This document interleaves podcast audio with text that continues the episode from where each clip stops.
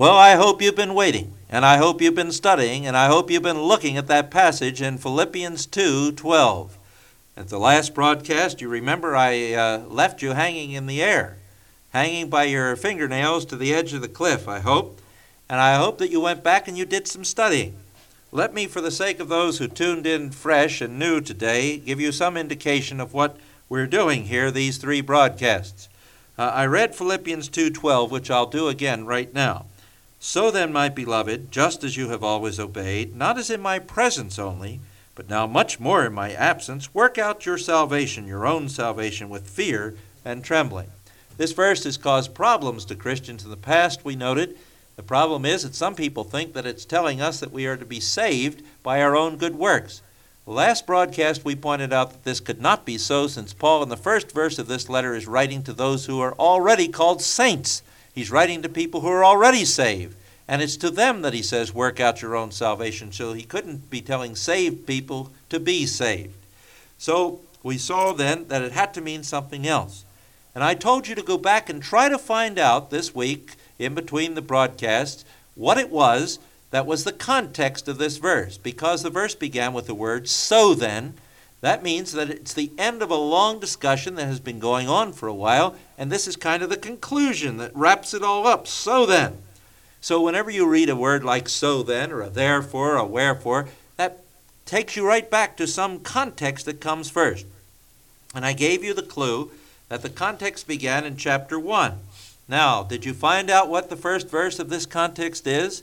I said that it was a verse that had some of the same kinds of things in it that we find in, chapter 2, verse 12. All right, do you have your Bible? Do you know what the verse is? Here it is, chapter 1 of Philippians, verse 27. You were right, sure you were. Okay, verse 27. Now here's what Paul says Only conduct yourselves in a manner worthy of the gospel of Christ, so that whether I come and see you or remain absent, those are the words that were like the ver- words in our verse, where he says, As you have obeyed, not as in my presence only, but now much more in my absence, you see. All right, so he says in verse 27 of chapter 1, Whether I see you or remain absent, that I may hear of you that you are standing firm in one spirit, with one mind, striving together for the faith of the gospel. Now remember, Paul was absent from the Philippian church. He was in Rome in prison. He could not come to the Philippians to teach them personally. He couldn't come to help them meet their problems and to solve their problems and to help them deal with their difficulties. And so he says, I want to hear that whether I'm able to get loose from my prison here and whether I am freed and am uh, able to come to you at some time in the future, or whether I have to stay here and remain away from you, that you will listen to me. And much more so when I have to be absent. You don't obey just when I'm there to see to it that things get done, but all the more you pay attention to what I have to say when I can't be there. Listen to my words all the more then because I only have words with which to talk to you. And the one thing that seems to be critical in his thinking is this. He says, I want to hear that you are standing firm in one spirit, with one mind, striving together for the faith of the gospel. Paul is concerned about unity in the church at Philippi.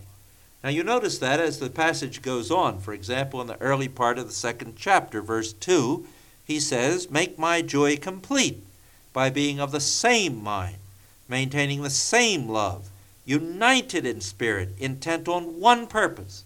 If there was any one theme that runs through these verses, it is the idea that Paul is stressing the need for unity, the need for working together in getting the gospel out to the lost and in maintaining our Christian faith and our Christian church and our witness and our growth as individuals in Christ. We must have unity and love among the brothers and sisters in the church. Now, why is it that Paul is stressing unity in this chapter that talks about working out your own salvation? And I'm going to get to the answer to that question, not today, but you're going to have to hang on for one more broadcast, and I promise the next time I'm going to tell you what 212 means, but we're slowly, gradually working toward it. We're already back down here to verse 2 in the second chapter of Philippians, and we're going to go on. But notice, he says, that it's unity that's needed. Why does he stress unity? Because there was disunity in the church of Philippi. There were people who were having problems with each other. We read about this later on. Paul first starts with the positive, he starts with the unity. He doesn't start with the disunity, he starts with the positive rather than the negative. But eventually, in chapter 4, he gets around to the split that there was in the church at Philippi. And he says, I urge Euodia and I urge Syntyche to live in harmony in the Lord. Here were two women, two women who were probably the heads of factions within the church. And Paul has to write, even naming them by name in this fourth chapter, that they might get their differences settled and that they might live in harmony in the Lord. Now, these were not just two women who were fighters, they were two very faithful women who had worked hard for the Lord's work, but now something had come between them. Notice as he says in verse 3 when he speaks to the, to the uh, preacher at the church in Philippi, he says, True comrade, I ask you to help these women who have shared my struggle in the cause of the gospel, together with Clement also. Somehow this man was mixed into the mess. And the rest of my fellow workers, you see, they were also getting involved, whose names are in the book of life. These women had shared in the struggle for the gospel. They had helped Paul personally. They had been of great assistance to him when he was in Philippi. But now, somehow or other, they had fallen out with each other. Somehow they were on the opposite sides. Instead of striving together, shoulder to shoulder, uh, against the enemies of the world, the flesh, and the devil, and for the gospel of Christ, instead of striving together, they were fighting each other. And Paul says this must cease. This has got to stop. It's about this, you see, he's concerned in chapter 1, 27 through the end. And it's about this he's concerned in chapter 2, verses 1 through 13. And so we're concerned about unity. And next time, as we meet together, we're going to talk more about that unity. But just now, look at verses 3 and 4 because he mentions, and I'll talk about these a little bit more later, he t- mentions two things that bring unity. And I'll just read them now, and on the next broadcast, I'll try to open these up for you a little bit. Do nothing from selfishness or empty conceit, but with humility of mind, let each of you regard one another as more important than himself. When we can come to the place where not to get out of work, but where we really prefer others before ourselves and give them this importance that they deserve as people who have been given gifts by God to use in the body. When we make others more important than ourselves instead of demanding our own way, that brings unity. And secondly, he says in verse 4 do not merely look out for your own personal interests, but also for the interest of others. That's the second great principle that brings about unity among believers when we're more deeply concerned about the problems and the needs and the interests and the joys and the successes and all the rest of our brothers and sisters in Christ than we are about ourselves. That brings unity. You can tell by your own prayers whether you are or not.